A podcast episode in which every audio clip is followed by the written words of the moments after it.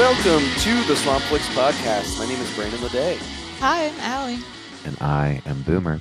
We are still in the midst of uh, best of 2022 list making season right now, but uh, we're taking a pause this episode.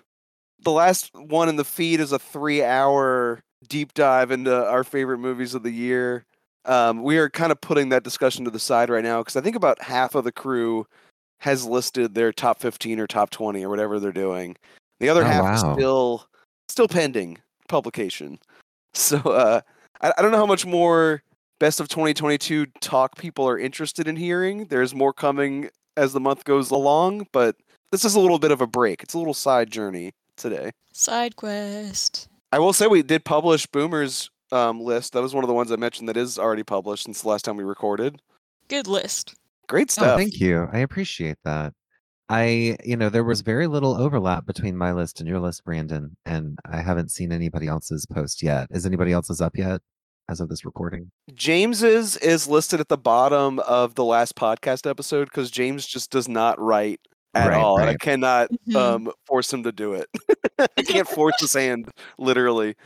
But I'm still waiting for Hana. Usually does like a um, illustrated list. Like she's oh, really yeah, that's right. Beautifully I love her talented at list that.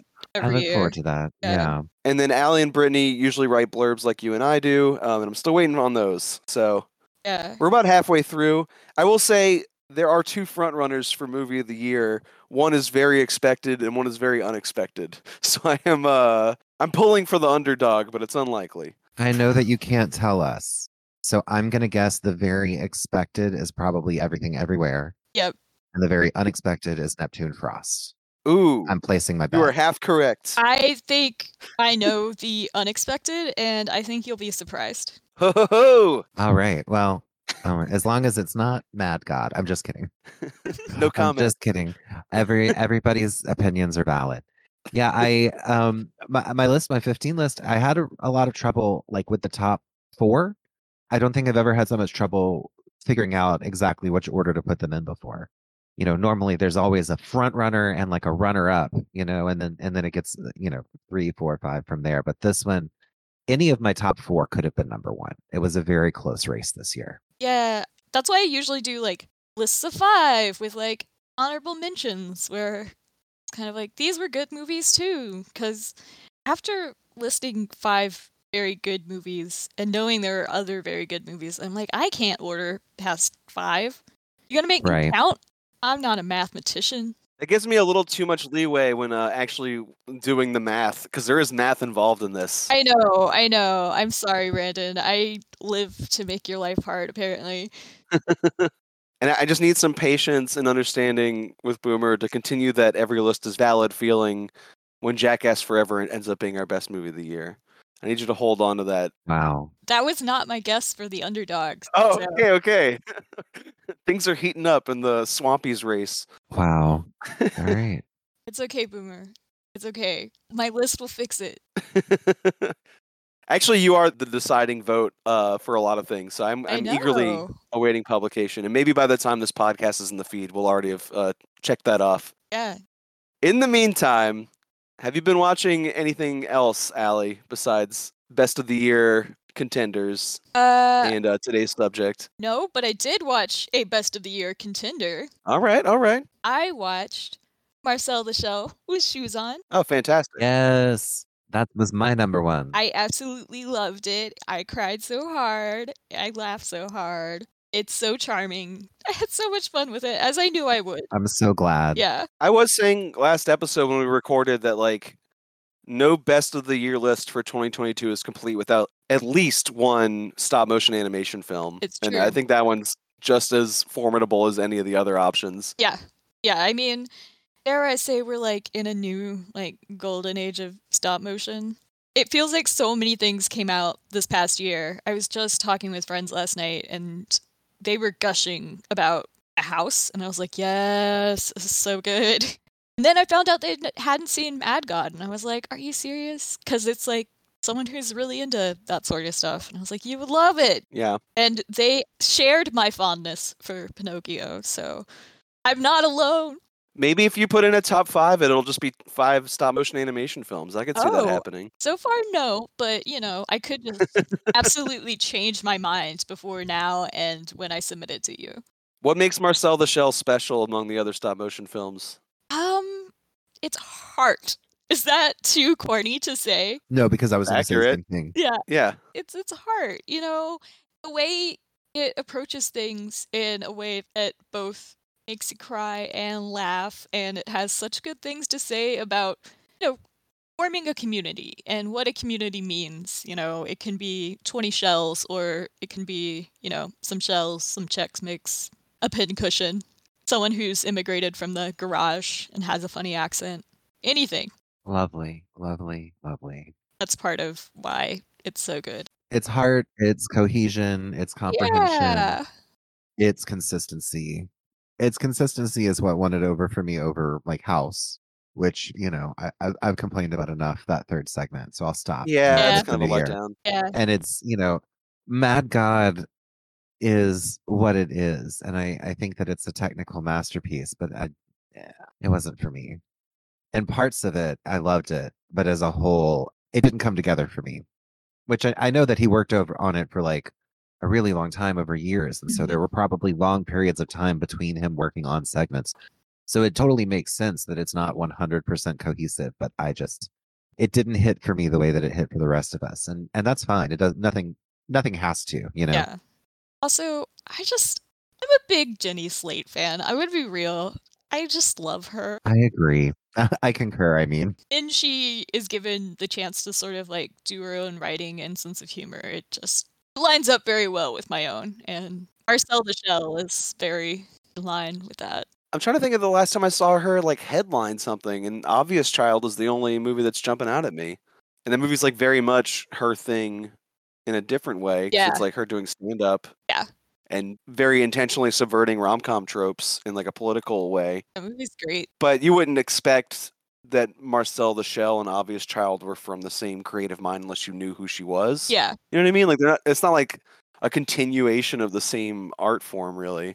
It's kind of odd how how much I admire Jenny Slate's art but also can't name many things that she's like the main creative force behind. Yeah. Shameful. She should be up front and center more often. She should. She really should. Um, I think part of it is she has a very distinctive voice. And Yeah. it's kind of like, you know, Kristen Schaal. She's great, but can't hide that voice. ding-a-ling that's the first mention of kristen schaal we're going to have tonight and it won't be the last. Oh, nice. I love that. She's also great. I love them weird voiced ladies. Yeah. Boomer, since you want to talk about Kristen Schaal, do you want to talk about Kristen Schaal? Okay, yeah. I mean, uh, it's it's more of an allusion to Kristen Schaal, but back in August of 2021, we talked about a certain documentary. Do y'all remember what that movie was? August of 2021. I know. Were we all? It seems like it was only yesterday and a thousand years ago. We talked about the movie Queen of Versailles. Oh, yes. Oh, she's got a new show, doesn't she? She does have a show, and that was what I was trying to finish before we we were recording tonight. Okay. because I uh, was having so much fun watching it. The show itself is not fun. It doesn't have the same sort of uh, kind of meanness that the documentary did. This one is sort of filmed, shot, edited, and like has the same journalistic vision as like a you know like a reality show about celebrities. Mhm. It's not mocking her. You, you don't feel the same editorial tone in the show that you do in the documentary where for those who don't remember it's a film about jackie siegel who is the second wife of real estate mogul dave siegel who made all of his money by stealing the idea of timeshares. Yeah. Uh, a man wanted to buy an orange grove that he owned. He asked why. The man basically told him he was going to make it a timeshare and dave was like no I won't sell you my land, and instead built his own timeshare condo building and expanded that into an empire that collapsed during the 2008 financial crisis. So, the Queen of Versailles film that we previously discussed takes place in the days leading up to that and following the crisis, where they are trying to build Versailles, their own version of Versailles, which is eventually theoretically to be the largest home in America, largest private residential home, um, modeled on theoretically the Palace of Versailles, but really it, it kind of looks more like the Louvre. Like they they just got their landmarks confused. uh, she does have a new show. It's been 17 years and the house is still under construction. Yeah. By episode three, they have finished one room in the house. and so when I watch something for this podcast or when I watch something in my life, just period, I have a spreadsheet in my drive where I write down what I saw, what year it's from, my rating for it, and my watch date. And then I put a little check mark next to it after we discuss it on the podcast. Even though this is a TV show, I uh, put it in here. And all of my ratings are one to five stars. And I, I made sure to put this one as a thousand stars. I've been laughing. I've been crying. Uh, I just watched episode five where they reveal the portrait that they're going to put up in her house, and I fell off of my couch to the floor, prostrate before this program. I would say if you're listening to this and you live alone, you know, or if you usually watch movies alone, do not watch this show by yourself. Watch the movie, watch the documentary with someone who has a very similar sense of humor, where at the end of the day, it is like all we do while watching this show is just mock it because it really is at the end of the day in the show just like in the movie what you learn is that there's no amount of money that can buy class and there's no amount of money that can buy taste where these people who are building the biggest home in america you know they go into their pantry and they don't even have uh, they have Kraft macaroni and cheese which you know is a staple for many people. I i buy velveeta because i'm i'm even trashier than that. Which by the way that was my dinner tonight. I'm not that was my dinner. Um queen of versailles reigns again. Watch it with someone who has the same sense of humor as you. Watch it with someone that you can mock these people and their foibles with. Again they are the tackiest saddest people because jackie herself she came from a working class background which she brings up as much as she can because i think that she is embarrassed but now all of the kids from the documentary are like adults. So money also can't buy you out of tragedy, um, which Yeah. did happen when their oldest daughter uh, died of an overdose. And so she has six children who are all still living in the house, but they range now instead of being like, you know, toddlers up to, I think when the movie, the documentary was shot, Victoria was like 14 or 15 everyone is 14 and up now. The youngest children, the twins, they're 14. And the boys, the three boys, all have the same birthday, which is bananas to me. Uh, she talks about how they were all conceived on this very specific vacation that she and her husband take every year, which does mean that she probably just scheduled her C sections for, you know, the same day every year. But in like the second episode, all three of their boy, all three of the boys have their birthday the same day, and it's like they're turning 18, 21, and 22, right? They're like the oldest, and then there's like a there's a daughter who's 19, and then there's the young girl twins who are 14. And of course, Jonquil is still there from time to time. Jonquil's no longer living with them. She's living her own life. But if you were curious, if you were worried, will you see Jonquil? You will see Jonquil. I make you that guarantee. It's a delight. It's very funny if you mock it. I don't I don't know what the experience would be, and I can't vouch for what the experience would be if I were just watching it at home by myself without someone who shared my uh, sense of humor. I might just get as mad at it as I do like the Kardashians. Like I can't, I can't promise that that wouldn't be my reaction. So if you watch it based on this recommendation and you're like, wow, Boomer just recommended that I watched capitalist propaganda. I'm sorry, that's not the experience that I had. I'm sorry, it's the experience uh, that you had. And according to my notes, Kristen Schaal is on this show. Oh, okay, sorry. yeah, Uh, I was gonna say, there's- what, where does so- this coming? Jackie's Jackie's um interior designer is a woman named Kim who I am not convinced is not portrayed by Kristen Schaal. because every time they do an interview with her, it is like Kristen Schaal doing a talking head as Hazel from 30 Rock. But oh, very funny. also one of the things that's very funny about this is I thought when Kim first appeared, Kim, of course, being the pair character that Kristen Schaal theoretically portrays, I thought the hair and makeup people just hated her guts because it was just like and then i realized that every person on this show has the same horrible hair because it's florida and the humidity. As soon as they step out of that makeup trailer everybody has so many flyaways. Everyone has a halo of light around them from their hair because at one point okay it's sad and shocking that the kids on my super sweet 16 15 20 years ago had more class than this family because you know it is disgusting that a 15 year old child would fly to paris to pick a dress for their birthday party but at least she went to paris. Whereas jackie's like we're going to fly to north carolina to the furniture capital of the us to pick out the furniture for our tacky mansion and what's really funny is that everyone looks so much better in North Carolina in that footage because they're not dealing with the Florida humidity. They all look like they actually did have hair and makeup done before going on screen. So, what a ride. I will move on. I guess I will go up the list of things that I have seen in the order in which uh, I enjoyed them. The first I'll mention is I saw the Lifetime original movie Blue Lagoon: The Awakening. oh my Um, god. I, I really needed something in the background that was not very distracting. Um, that I could just sort of occasionally look at and uh, look up and see just two beautiful people in a beautiful place on an island. Uh, it's very different from the original Blue Lagoon. Uh, they are not shipwrecked as children. It takes place in the modern day.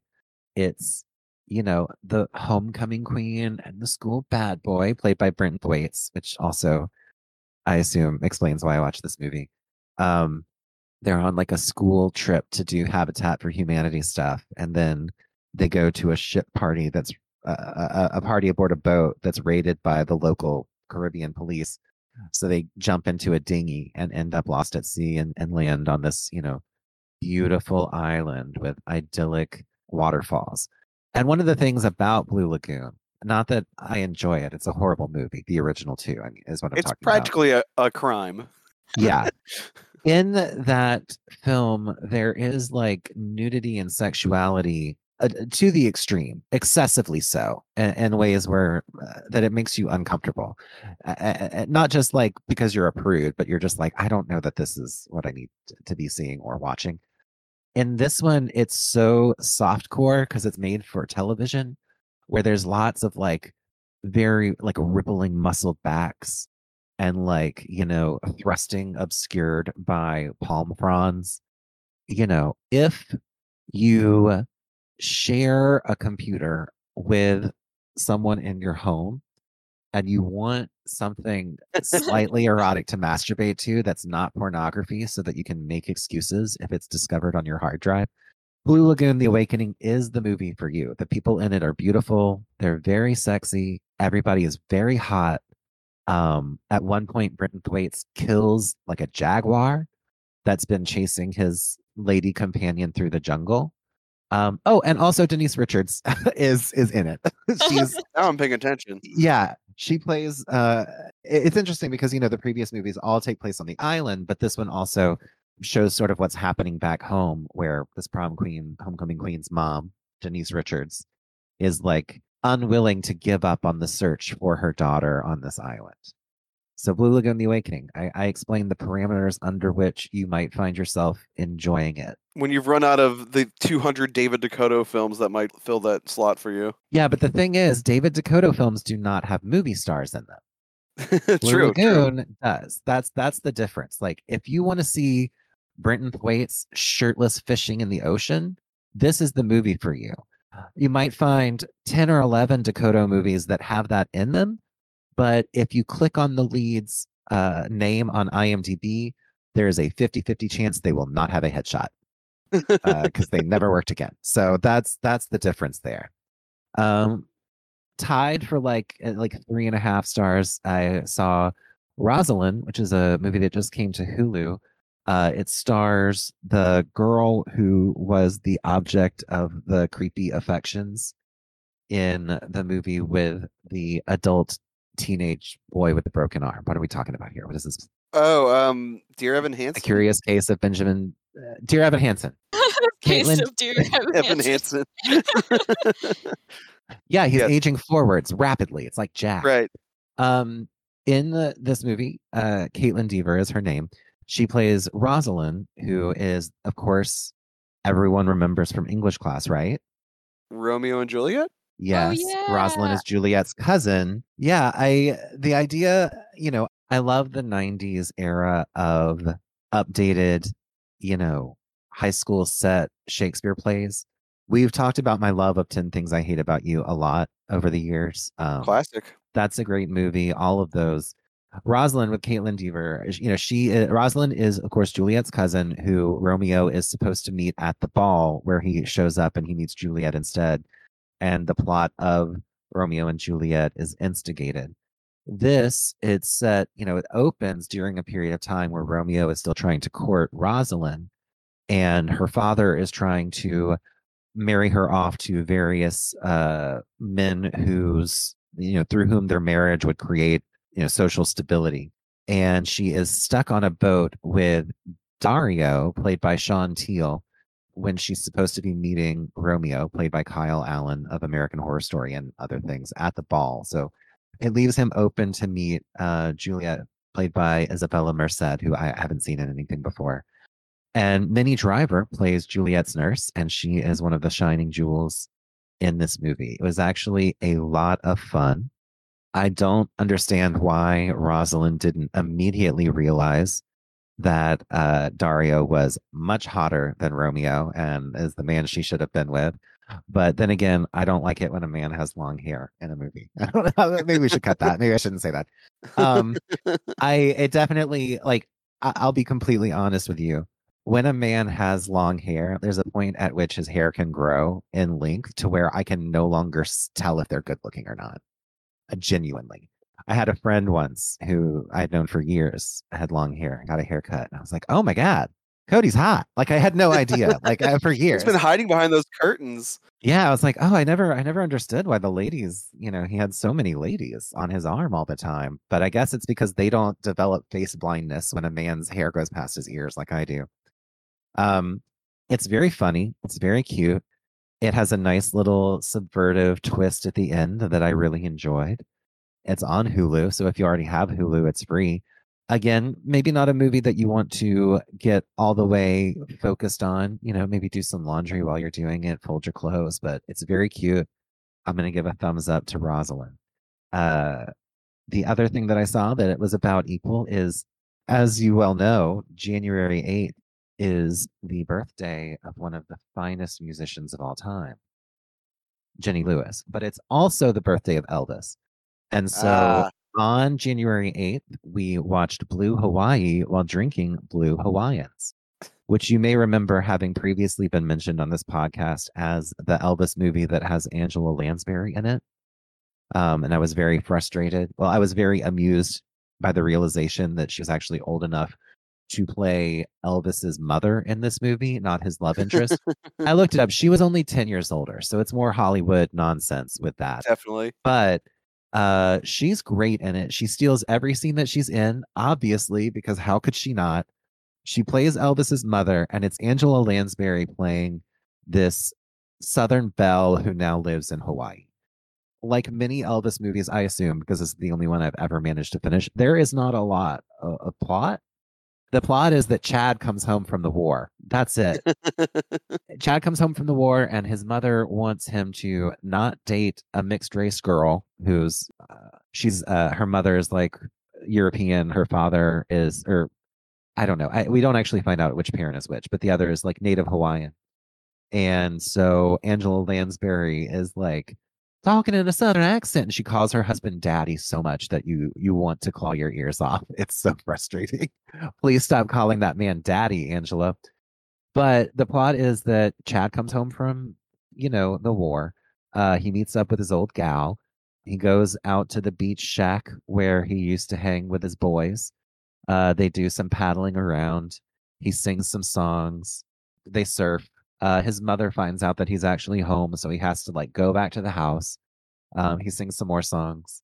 His mother tries to get him to join the pineapple company, the pineapple juice company, in the same role as his father, so he can take over as his father as manager of this company. And all he wants to do is bum around, man, and play music and be a cool cat.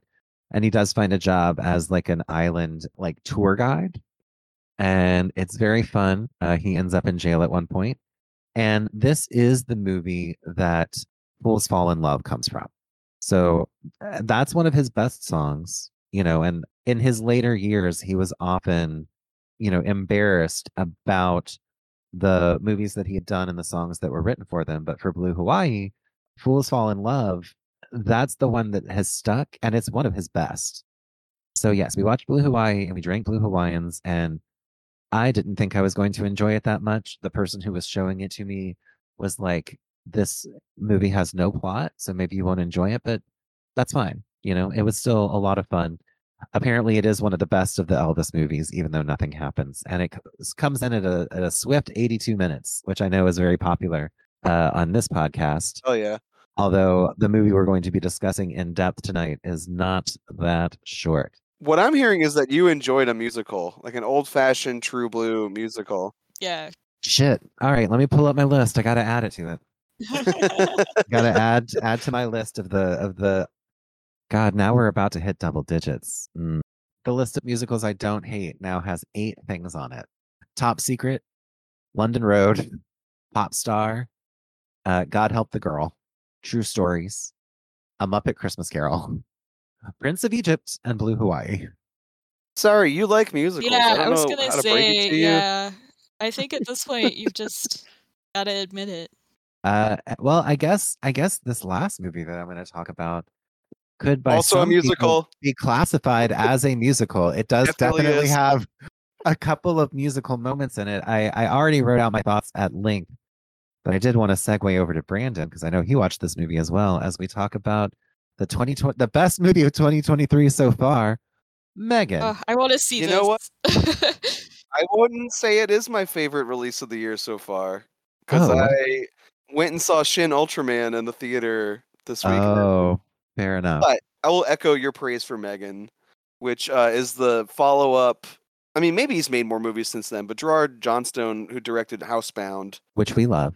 we love. And this is just as clever and unnerving and fun and satirical as that movie is, and surprising, and Yeah. obviously has paid off for his career more so than Housebound did. Like, it's a breakout hit. Well, I mean, Housebound was set and released in New Zealand. It, it was not a Hollywood movie, so it was never going to have the cultural penetration that Megan does. But even for like horror nerds, like that movie came out almost 10 years ago now, and it's been a very slow cult build, I think. Where Megan was like instantly welcomed with open arms. She just like danced and sashayed into our hearts pretty quickly. I might have gotten ahead of myself a little bit by t- by handing over the speaking baton because our our dissension about this actually reminds me that the most thing the thing that I've been watching the most lately is, and I don't want to provide the URL uh, because I don't want this YouTube channel to be taken down because they're doing God's work as archivists. But if you Google it, you'll probably find this channel that has been uploading Siskel and Ebert episodes that they're able to acquire and do some like actual manual removal of VHS problems. And they're posting them on YouTube. And while I, I probably watched like 15 to 20 of them already, and they're so great and they're so fun. I was watching it with Kat. I was like, this is, you know, this is us. This is the Swampflix podcast. Although has been has been brought up before, I think maybe we agree too much. Uh while uh, but I think that not as interesting. Oh, and uh, the other thing that I wanted to bring up, and I'm sorry, I, I, I, I- I know we're getting a little long on time, but my very good friend Ana recently published her first book. We had the release party the night of Tuesday, January 3rd. It was very low key. Uh, her name is Ana Reyes, and the title of the book is The House in the Pines. And amazingly, wonderfully, beautifully, right now it's sitting at number two on the New York Times bestseller list for hardcover fiction. Um, nice. So yeah, the release party was very it was pretty low key. It was at, you know, Book People in Austin on 5th Street. You know, there were maybe 70 people there. You know, she did a little bit of a reading, she answered questions, and it was very nice. You know, we went out afterwards and it was lovely. So she has released her book.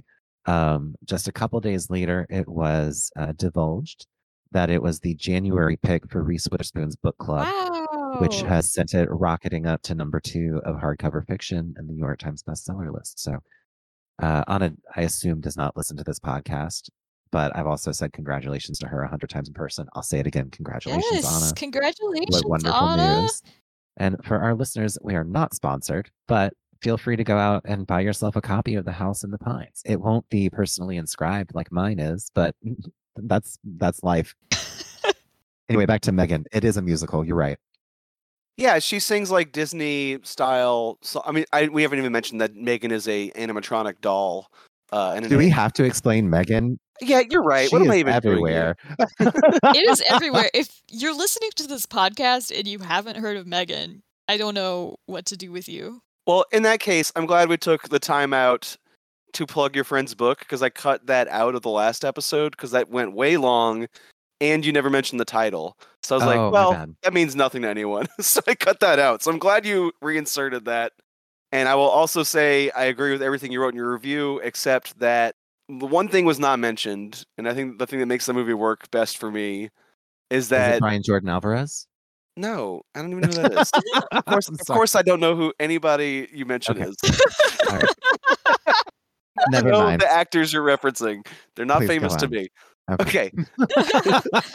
the best part is that M3GAN gives amazing side eye and was recalling to me the funniest parts of Mother, like Michelle Pfeiffer's side eye reactions in Oh, that movie yeah. were making me cackle in the theater the exact way that M3GAN makes me cackle. And every time they cut to a reaction shot of this doll who's just shooting daggers across the room for anyone who crossed her or her like child companion, um, I was howling and had a great time. Oh yeah, one more thing you didn't mention because you weren't there. Uh, in my theater, there were actual babies uh, Oh. laughing at all the murders very loudly. Like Wow. I, I didn't see these children, but at most that voice was coming out of a three-year-old at, at the very oldest, and they were like cackling at every kill. And I was I was very proud of them. Ano- Another little horror fan was born that night. I do think that I've mentioned before that I think one of life's simple pleasures is going to the movies early in the day. Yeah. And I did go see this early in the day, and I- I didn't hear any laughing. But as we were leaving, although there were not many other people in the theater, one of them was a family with two daughters who were maybe like seven and nine. And I was like, I don't know if that. I don't know if they should have been here, but okay. I love it. I really do agree with what you said in your review about how like the R-rated cut of this movie that might be floating out there um, is probably a better film than the PG-13 one that's raking in the dollars right now. But like, it is kind of cool that the PG-13 rating gives people courage to bring their small children to this movie. I mean, the children seem to be enjoying themselves, which I think is a positive thing. It's beautiful. They really are the future. there really is hope. like I said, I'd, I saw this and Shin Ultraman and a few other like new releases, but I've been watching them with the other half of the podcast crew, so I'm not going to go into full detail now because I assume we're going to be covering all that territory again, including more M3GAN talk. So um, maybe I should be talking about the stuff I've been watching by myself lately. I don't know if y'all have been noticing this, but like. I don't know if I'm just treading water, but I haven't been writing individual reviews of every movie I watch lately. I've been um, grouping them together. I have, but I appreciate it. Yeah. Yeah, I don't know what I'm really doing. Like, it's not like I'm doing individual star reviews. It's like I'll watch two or three movies and like find a theme between them and kind of clear my backlog that way. And it's honestly just because I don't have as much time to write lately. I've just been busy. So like when I do have time to write, it's like, how can I knock out three of these motherfuckers in a row? Um, on that tact, there are two subjects I've been diverting into lately, and they're both just movie stars who have nothing to do with each other. But uh, I watched a couple Daniel Radcliffe movies recently. First, on Alli's suggestion, I watched the Weird Al mock biopic starring Daniel Radcliffe, Yeah. Uh, which was very fun and enjoyable and has that kind of like pop star Right? satirical edge to it in, in a fun way. Um, but then I went back and watched a film I saw when it first came out, but didn't really remember, which was this gothic horror he did in 2012 called The Ooh, Woman in Black. Black. Yes. So, okay, that movie's very interesting to me because it's like, it's very good. Like, as a gothic horror film, Yeah. it's very scary. It does a really good balance of jump scares and like actual atmospheric dread and like the stuff you actually want out of gothic horror. So it's like it's a very good, well-made mainstream horror film. Got a lot of creepy dolls because the whole hook of it is that the titular woman in black is a ghost that's targeting children in this village. Almost enough creepy dolls. Almost enough. Could be more, and they could dance. Yeah. but that's too much to ask that every sing. movie has a TikTok moment. Then maybe sing. Yeah, that couldn't hurt. But I was just thinking about Daniel Radcliffe's career watching Weird Al and then this like gothic ghost story, which was kind of a comeback for both Hammer Horror as a production house and a like stepping out like I'm an adult now. I'm not Harry Potter anymore. I'm my own leading man who will have a career beyond that franchise. And oh, does he? Well, like Hammer came out looking great in that. It was like, oh wow, they can still make scary movies and they can still make like effective gothic horror films. Daniel Radcliffe does not come out well in that gamble. Like Hmm. he is so boring and replaceable and just is just kind of a drip. And like everything that works in the movie has nothing to do with his presence other than like it was easier to get it funded, financed, and distributed because it had a movie star attached to it. But otherwise he's like replaceable with any actor who was like on the BBC on a BBC miniseries that year. Like there's just nothing he's bringing to the table. And I just want to say in the 10 years since The Woman in Black came out, Daniel Radcliffe has done a lot more with his Harry Potter notability and like is just taking weirdo projects left and right like your Swiss Army Mans and your Weird Als and I'm just very happy that he's not trying to be a normal leading man anymore because that's not his strong suit. His strong suit is being a weirdo millionaire um, and letting his freak flag fly on the big screen. And I'm very happy that even though I would say the Weird Al movie isn't as good as The Woman in Black, it's a better Daniel Radcliffe movie and a better use of his um, cultural clout that he can get stuff like that funded. Yeah, I want more former child actor, like one hit wonder people to just do wild, wild stuff. I mean, we got we got our Pats, we got K Stew, we got D Rad. Yeah, but what's interesting about the Twilight kids is like they're actually making high-minded art films with like all these auteurs and yeah, they're kind of chasing awards and chasing like critical clout. yeah. But Daniel Radcliffe is not doing No. that. He's like, what is the weirdest goofball shit I could be in for fun? And the only person that can really um compare him to in that way is Elijah Wood. I was about to say thing. Elijah Wood does the same thing. I yeah, into that as well. and uh, maybe his career will take the same way that like Elijah Wood doesn't even need to be on camera to get that kind of stuff funded. Like he's kind of laid the foundation where he can be a producer or just get his friends' stuff greenlit and marketed well. Yeah, And it seems like Daniel Radcliffe has good taste for weird art. Um, and I, I'd like to see him continue to be the weirdest possible version of himself and not a serious actor, which I don't think he's ever been particularly good at. Yeah. Agreed. And the other road I went down, uh, as far as just like watching a particular actor's work for a while, is I watched the trio of Dolly Parton's movies when she first started making big production feature films in the 80s. nice. So I watched like Nine to Five. I watched it. her really ridiculous Sylvester Stallone duo movie Rhinestone, which I have a, an affection for, even though it's like very bizarre. But I, I just want to say, after revisiting that era of Dolly Parton, I guess I have a slightly hot take in that I think the best little whorehouse in Texas is her best movie. It's like the best use of her on screen. It is a traditional musical in a time where that stuff was kind of dead and it is a kind of free love ribald comedy in an era when that stuff was already dead because we're kind of like moving towards the sort of Reaganite conservatism of the 80s. But it's her and Burt Reynolds. She is the madam of a brothel in rural Texas. He's the sheriff of the town who turns a blind eye to the brothel. And they have like a secret romance that no one else in town knows about, or at least they're polite enough not to mention in good company. And then uh, I, I believe it's Dom DeLuise plays this like out of town reporter who wants, wants to make this big sensationalist deal about the fact that this brothel is just operating without any hassle from the cops. Like they're just like letting this illegal operation go. And the movie's like weirdly sex positive about the brothel. It's just like, oh yeah, that's just a cultural institution here. It serves its purpose in the community. It gives these people work um, and a place to like safely make a living. And it's like really sad when these like moralists uh, who don't understand its place in the community have it shut down. And it kind of feels like the end of an era within Hollywood too, where like all these like you know the era when like something like um Beyond the Valley of the Dolls could be made by Fox Uh, speaking of Roger Ebert again, he he wrote the screenplay for that one, and it's like an X-rated bosom comedy. like uh, the fact that that was a movie that was made on like major studio money.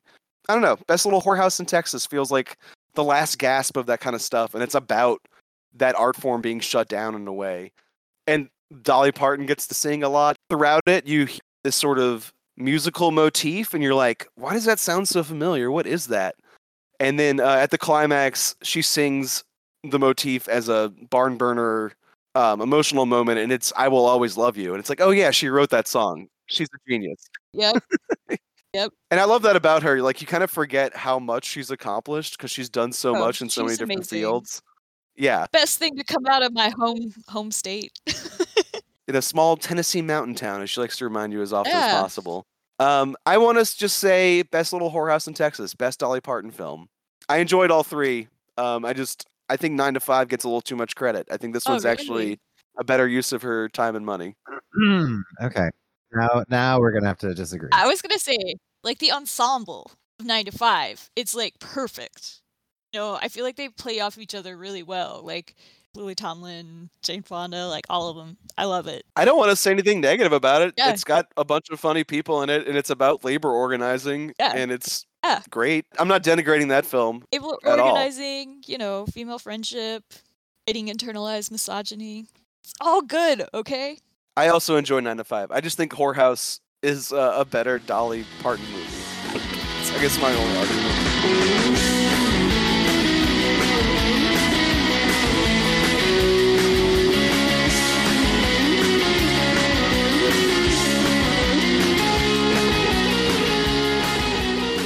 Unfortunately, history has been written on the evidence left by one part of society. There is another side to history which is much more subdued and making far less clamor. This is something which one Italian poet, Zanzotto, has called the whisper of the generations. This is a way of telling history outside the official channels. By listening to this whisper of the generations, it permits us to look at our own history in a broader sense from what we read in school books to appreciate it as the history of human experience. La cultura è l'umanità in cammino. Culture is humanity moving forwards. E quanta cultura. How much culture is to be found in that whisper of the generations? How few intellectuals know how to listen to it? So for this week, I had Alli and Brandon, and also myself, because this was a first time watch for me, watch the 1978 Italian film written and directed by Ermanno Olmi entitled The Tree of Wooden Clogs. Now, one of the things that I know is true about all of us here on this podcast is that we have been movie people for our whole lives. And I have previously mentioned movies that I saw specifically because they finally filled in a gap in my knowledge. Because when I was 12 years old, or, or whenever my family got the internet for the first time, and it was by myself during the summer, by myself, and you know, uh, was home alone, was allowed to do whatever I wanted. The internet was much smaller, but TV Guide had a web uh, a website where you also could have go to the Ask the Expert section, where you could ask uh, questions about TV to the televisionary, and you could ask movies about or ask questions about movies to the flick chick, who no one knew at the time uh, was actually Maitland McDonagh, who is one of the preeminent film critics of her generation, and she literally wrote the book on Dario Argento films. And I used to read and reread her column all the time to see what the answers were. And there were certain movies that really got stuck in my mind based on those articles. And many of them I have managed to see in my adult life because they were harder to find back in that era of the internet. What I'm specifically thinking about and talking about, as I mentioned, I think this for the first time when I wrote my review of The Legend of Boggy Creek, but also that was the first place I ever heard about Bad Ronald, which we have talked about before on this podcast uh, in brief. So, one of the other movies, somebody asked many years ago, what about this movie that I saw where there was a fable in it and it might have been European? And Maitland wrote back, I shouldn't say Maitland, we're not friends. Miss McDonagh wrote back about the movie The Tree of Wooden Clogs. And she said, I'm not surprised that this is the thing in the movie that stuck out to many people.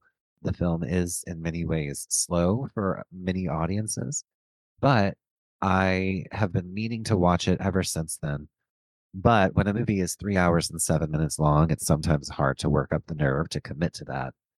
So I used this podcast as a vehicle to force myself to finally go through with seeing the Tree of Wooden Clogs, and I'm I'm so glad that I did. This movie was beautiful. Uh, set in the late 19th century, it is about four sharecropping peasant farm families that live on this one building on a landlord's land where he gets a third or I think maybe he two Two-thirds, thirds. yeah.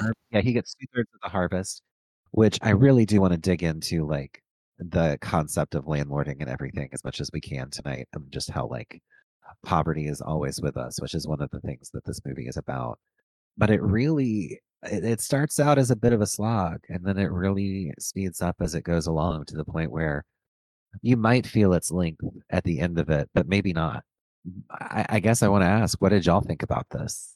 I enjoyed it, and I thought, you know, it's a fascinating, like, historical picture. Like, being a period piece, you know, it didn't feel like as. You know how sometimes you watch modern period pieces and you're like, oh, yeah, yeah, it feels very, like, fabricated, but this felt very, like, authentic and, like, this is how these people still must live, right? And, you know, maybe they did, I don't know. But in that way, I thought it was really impressive, but also depressing. This movie's kind of a bummer. But like you said, it's it's part of just poverty still being with us. Yeah, it's kind of hard to talk about this in any terms that doesn't sound like eating your vegetables. Yeah. Um, because it is three grueling hours. It kind of reminds me of like movies that only get releases in America from that November to January stretch where it's like important movies come out this time of the year and important means that you're going to be very sad and it's going to yeah. take a lot of your emotional and mental labor to get through it. Um, and you know, don't worry, around the bend in the spring we'll start showing superhero stuff again. You can like lighten up. And um I don't know, I do struggle a little bit with that cuz like Alli was just saying the like realism of recreating this rural lifestyle is something the movie brags about like in on-screen text very early on. It's like Yeah. these are the actual tools and spaces and you know daily routines that someone would have been um, living in the 19th century and i think the thing it was bragging too is like it's um, a recreation of this specific italian dialects the Bergamo dialect that like was sort of lost to time it's hard to talk about a movie in those terms without it sounding more like a classroom tool than a work of art but I, I do agree with Boomer in saying that like it builds to something emotional and like narrative focused over the course of its runtime. But it, it does feel like eating your vegetables a little bit. Like if I'm into art cinema and I'm into the art of filmmaking, this is like the most stereotypical version of that. Like Criterion doing these like crisp restorations of these like miserable European art films that have good politics but aren't necessarily entertaining in a traditional way. Yeah.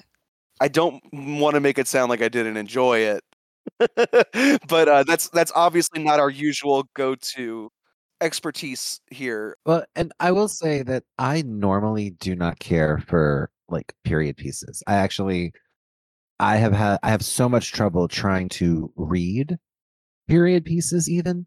And it's it's to the point where if I'm actually watching an episode of Alfred Hitchcock Presents that's set like 40 years before it, even though that show is like 70 years old, I Hmm. won't watch it. Like I love um the novelist David Mitchell and convincing myself to read The Thousand Autumns of Jacob de Zoet was such a huge like trial for me, even though I knew it was going to be a great novel because as soon as I pick up a book and I read the back cover and it says any year before 1980, I immediately am bored No. like I'll read novels that are set in the 1800s that are contemporary to the 1800s, but I I'm generally very disinterested in period pieces specifically. This I, I don't know. I guess it really brought it to life in a certain way for me, which I know is sort of a cliche statement, but in honesty, that's that's what happened for me watching this movie. It's interesting that you refer to it as a classroom tool because I, I did kind of think about that in some ways, but in a less negative way because one of the books series that I read as a kid before I got into more sci-fi and fantasy, and this was a book series my mom bought because she loved it because she was a country girl, were Laura Ingalls Wilder's Yeah, Little House on the Prairie. Little House on the Prairie books. Yep.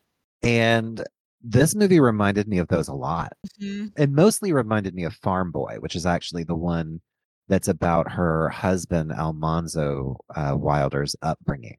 Because the Ingalls family, they're constantly on the move. Every book, they're in a new place. The prairie, the big woods, blah blah blah. They never have the the chance to become as settled as any of the characters in this film. Whereas Almanzo, being the farm boy who grew up his whole life in one place, you know, there's a section in that novel, and I'm going to be straight up with you. I haven't read these in possibly 25, 28 years. I still mm-hmm. remember vividly the section of the novel where the cobbler comes to visit the farm, where they get their shoes once a year and they have to make them a little bit big because when the cobbler comes to town, he's not coming for another year. So you've got to get shoes that are big enough that when he comes around again, you are not hurting Yeah, yourself I remember that. which is always just such a gamble. And when Freaky, uh, the dress peddler, showed up at the sharecropper farm in this movie, it was all that I could think about was Almanzo and his shoes. And of course, it does become interesting because the title takes its uh, name from kind of what is the biggest inciting climactic incident in the film, which is, you know, Batista is a farmer who he and his wife, who is preg- she's pregnant, the priest at the beginning of the film is basically telling him that he needs to send his child to school, even though that will mean that his child is not able to help on the farm the way the other children are. And has to walk four miles to the school. Yeah, these kilometers, you know, to and from. And then what eventually happens is that uh, Minek breaks his the wooden sole of his clog at school, and his father goes to chop down a tree uh, in order to make a new shoe for his son, and then tries to disguise that a tree has been chopped down, and it is eventually discovered by the landlord, who, because one of his sharecroppers cut down a tree on his land, is evicted from their farmstead.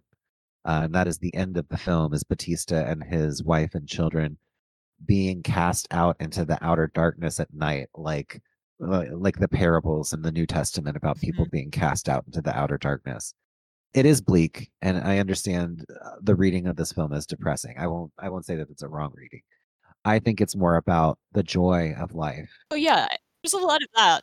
I mean, the young couple, I don't know, just their whole thing was making me laugh. Just like these newlyweds and the only time they're like together, all they get to do is like look at each other. And then like anytime they're on screen, even after they're married, like it's just mostly like them like sheepishly like looking at each other. Yeah. It's so funny to me, but it's also like, yeah, I mean, that's what happened. Well, and to the movie's credit, like the actual titular parable, like you were saying, that's the ending of the film. And if you watch like marketing material, um, like trailers and stuff from the time, that stuff is like spoiled as if the whole movie is about that one incident. And it's such a small portion of this full spectrum of life the movie is showing.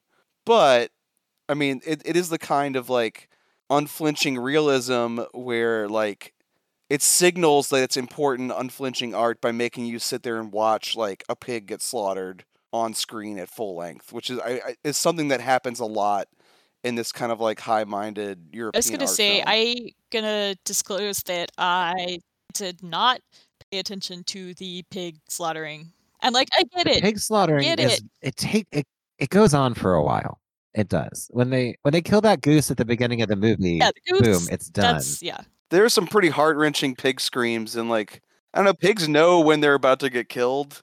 Yep. like they're pretty smart. so like it's very like heart wrenching and it's something that a lot of movies like this go to as a default to like signal this is important and this is real and this is real life and you know Yeah. we're not pulling any punches here. Um, and I kind of roll my eyes at it because I've seen it so many times. Yeah But you're right though that the movie's like three hours long, and like those parts are, you know, it's part it's part of this like full spectrum of life. So like yeah, that's that is a very stark thing that sticks with you, but like there are also long stretches where it's just this like grandfather's like um teaching the next generation down the line his little gardening tips and it's like very cute Oh. and warm. Oh, so good. Yeah. An encapsulation of of of a large picture of life.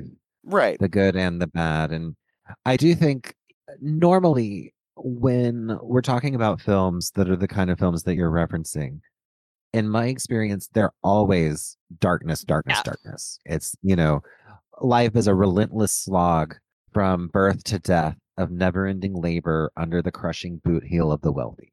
Yes. Whereas this manages to be much more uplifting and beautiful because although it is a slog, life happens in the moments between. I really love the sequence when Widow Runk is worried about the cow and she goes and she like prays and she like begs for God not to kill her cow, which is a very bleak thing that can happen. We've already seen that she has had the priest offer to let two of the children go and live at the orphanage to give her some breathing room. Mhm. Her oldest son, who is only 15, is now doing a man's job of working at the mill, which is not presented as if it's, you know, fun, effortless summer job. It's it's Yeah. hard, hard You're lifting labor. huge bags of grain. You're dealing with equipment that is pretty dangerous. You know, it's not easy Yeah. stuff.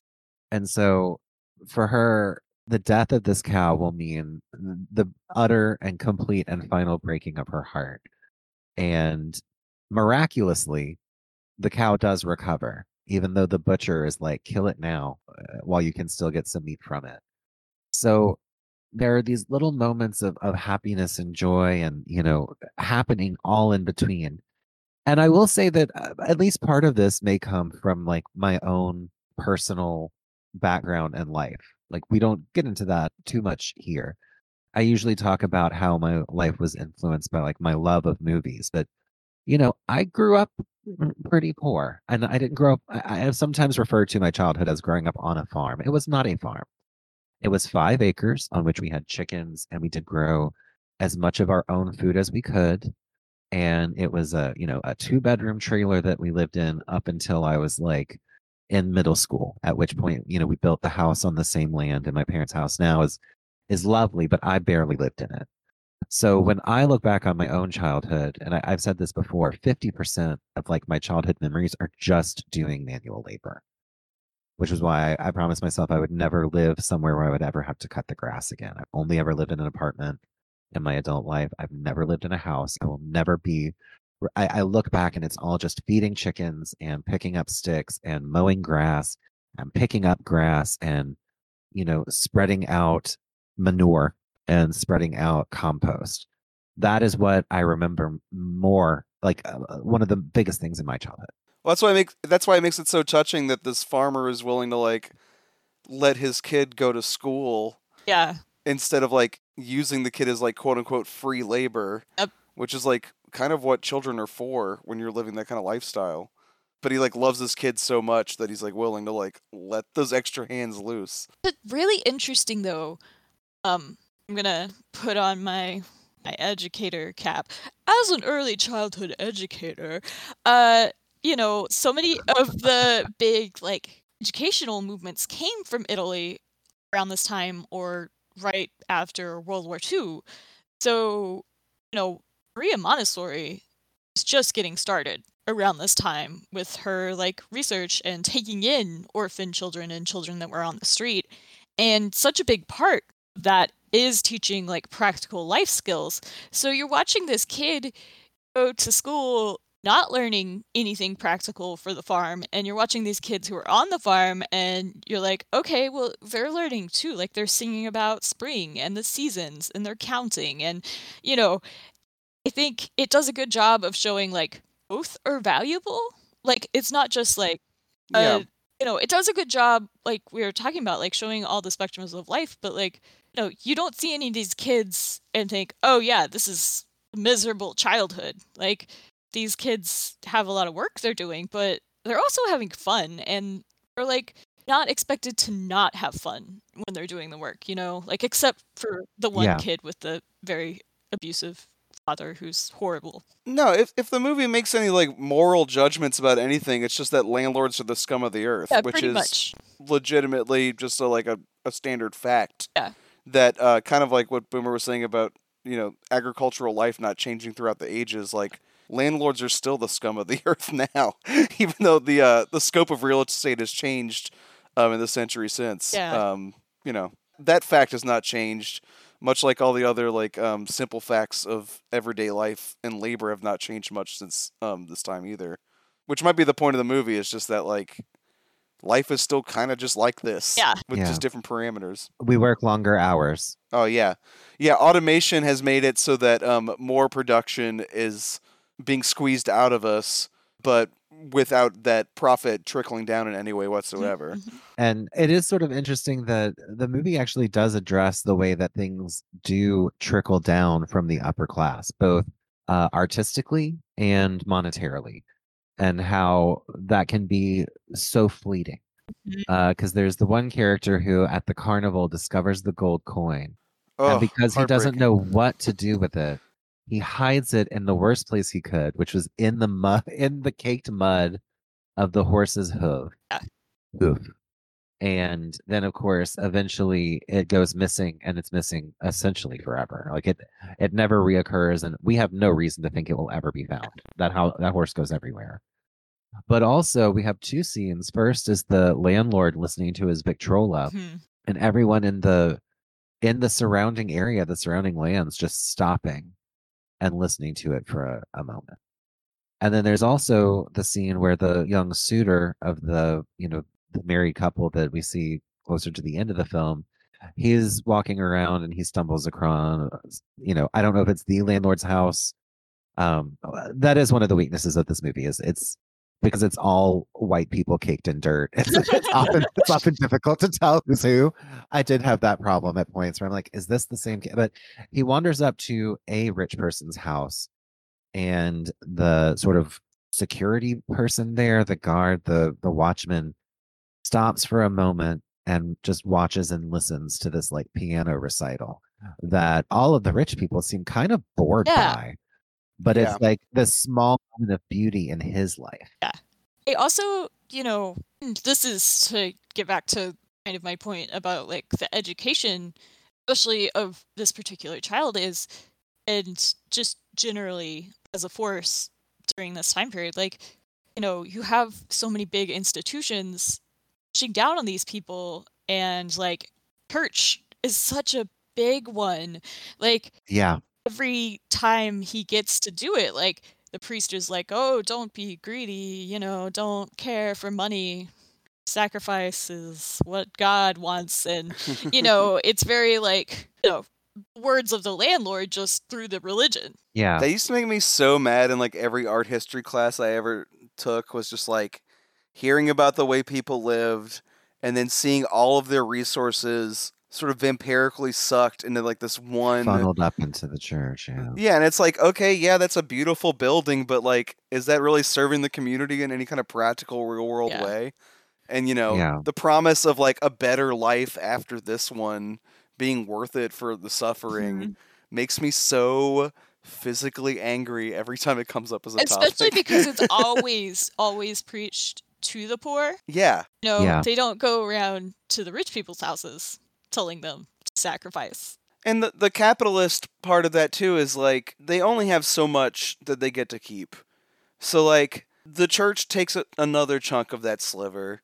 So what they have is something they have to fiercely protect. So even what I was saying earlier about the grandfather like having his little gardening tips where he like he'll get up at 4 a.m. at a certain time before the snow falls to spread chicken shit on his tomatoes to keep them warmer than anyone else's crops. He's not sharing that information so that other people will have a good life. It's like, this is a secret thing I do to make sure I have more tomatoes than my fellow laborer. So it's like incentivizing this like division.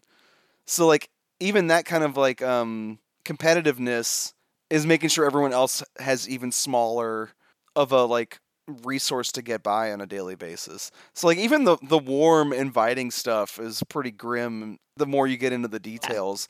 but you know, it has nothing to do with the human spirit. Really, it has more to do with like just pretty traditional exploitation things. Uh, Basically, capitalism is evil. Yeah. story Yeah. that uh, echoes throughout time. capitalism is omnipresent in their lives because they Yeah. are sharecroppers and renters, but so is the church. Mhm. In the church, it's much more obvious because they gather every night, they go to Say mass, their they say their rosaries. five yeah. times a day. And they're not even allowed to dance once a year at the carnival without some like old biddy coming in and telling them they're yeah, going to hell exactly. for enjoying themselves for like 30 minutes. Yeah. And it, it is really telling that the film's beginning and end, like plot elements, are instigated by this priest who doesn't seem to be, he's not malicious at all. He comes in as a very caring and kind figure. He's also like not repentant or like you know because you can tell he's comfortable. Like he's got his nice clean vestments. He's got a nice warm church. Like yeah.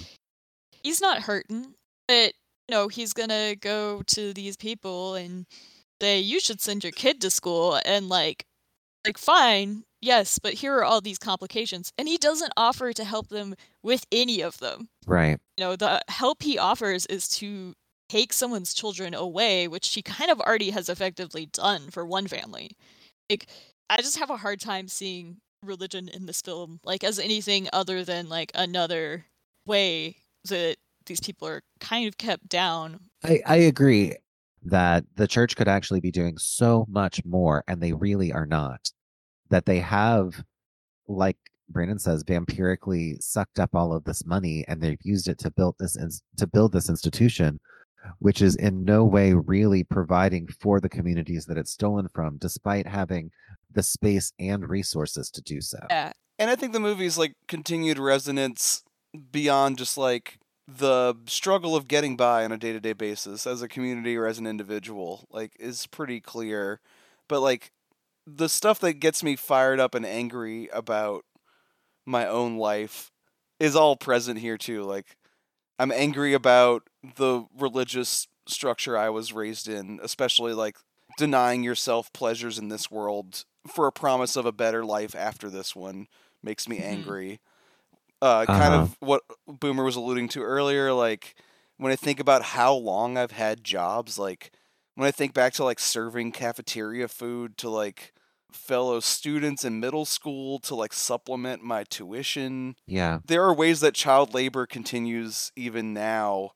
that Yeah. I've been participating in. Like I've just had a job for so long. I'm so fucking tired of it already, and there's so much left to go.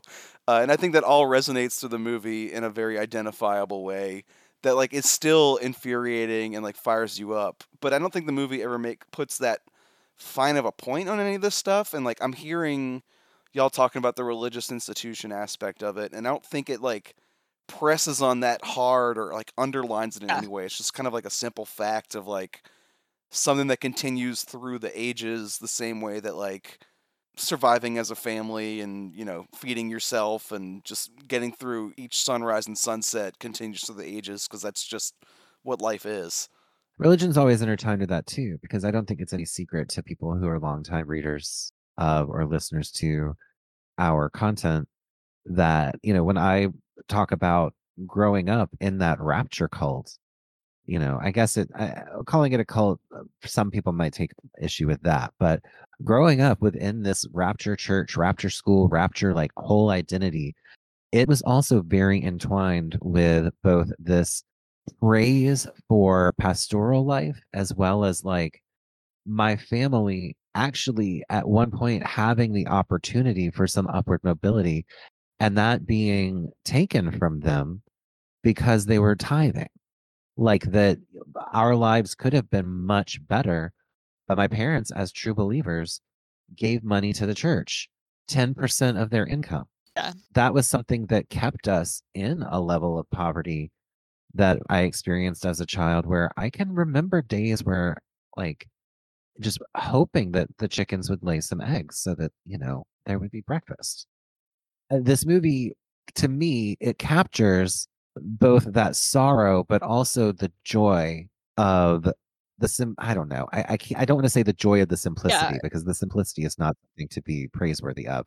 But there is something about this film that captures the joy and the moments between. you can tell like that even if people in this community are struggling, they care about each other in their whatever capacity they can.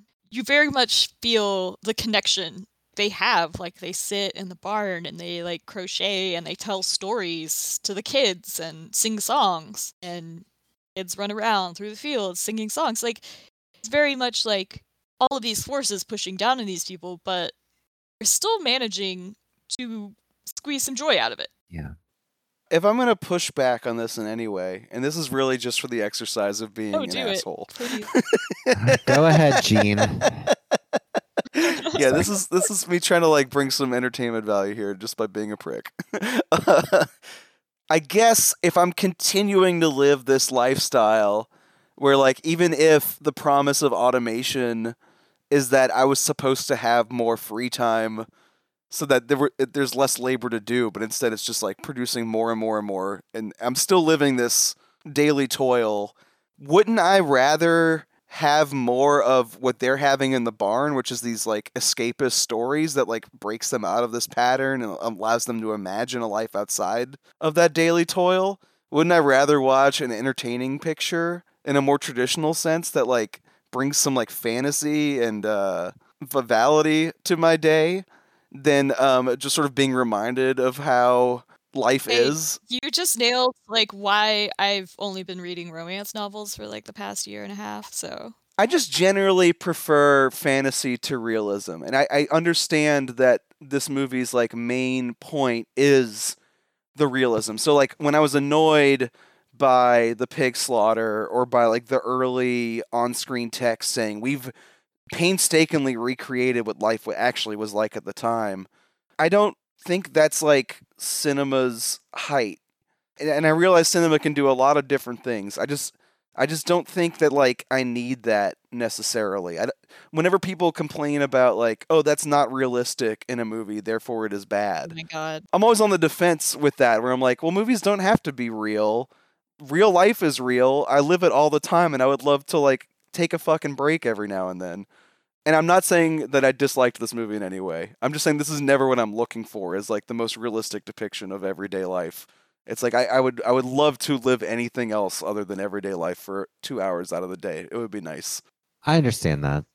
I think that we, not we us in this in this group, but we as a society uh, that we live in a society that we have been conditioned to think of films in a very specific insular small way and this actually was a thing that came up in the car while we were waiting for an estate sale to open yesterday morning. We were talking about this and i was talking about to bring this full circle my top 15 list and i mentioned that don't worry darling was on it and one of my companions was very surprised because although they had not seen it they had absorbed from the culture that it was bad that it was capital b bad because of its you know the reaction to it by the public. And i think that part of the public reaction to it has been a desire for normalcy and realism.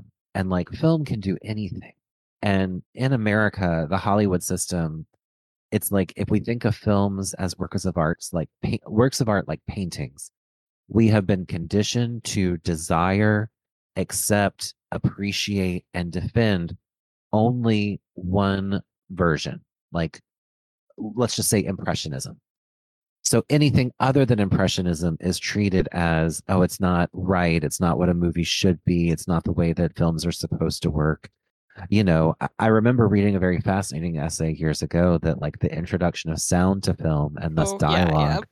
Was one of the things that really like killed the ability for film to be anything That was such a thing. Yep. and so ever since reading that i have tried to challenge myself more and i, I do know that over the years with the content that we have been producing i have been the more quote unquote conservative one and that there are movies where i am or uh, years in the past where i have been more demanding of realism and i've tried to as a person and as a critic make myself more open to more fabulous ways of making films that they could be anything. They can be non-narrative. They can just be one long music video. And i've tried to be better about recognizing where my preconceived notions are forcing me to think a film should only be one thing. And one of those things is like people say that you know, Don't Worry Darling is unoriginal, which yeah, but uh, maybe, but so what? That's called a genre movie, dummies. Yeah. they make them all the time. and so I have even in my own friend group people where I'm sometimes disappointed by how cinema sinsy their takes can be about things. Where it's like, I know that you 15 years ago were critical of the Lord of the Rings discourse that was all like, what if the eagles just fly the Oh Mordor? You know, but that has become such a big part of like the critical and filmic discourse that like people I know who would who thought that that was an in, unintelligible argument and missed the point of why films work the way they work and why narrative works the way that it works are now criticizing other texts with basically where it's it's just like a fill in the blank of the same idea.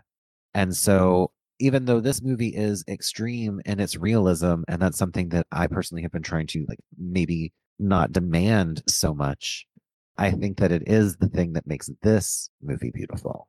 that is its goal, and it does it very well. It it is very humanist. It's very moving.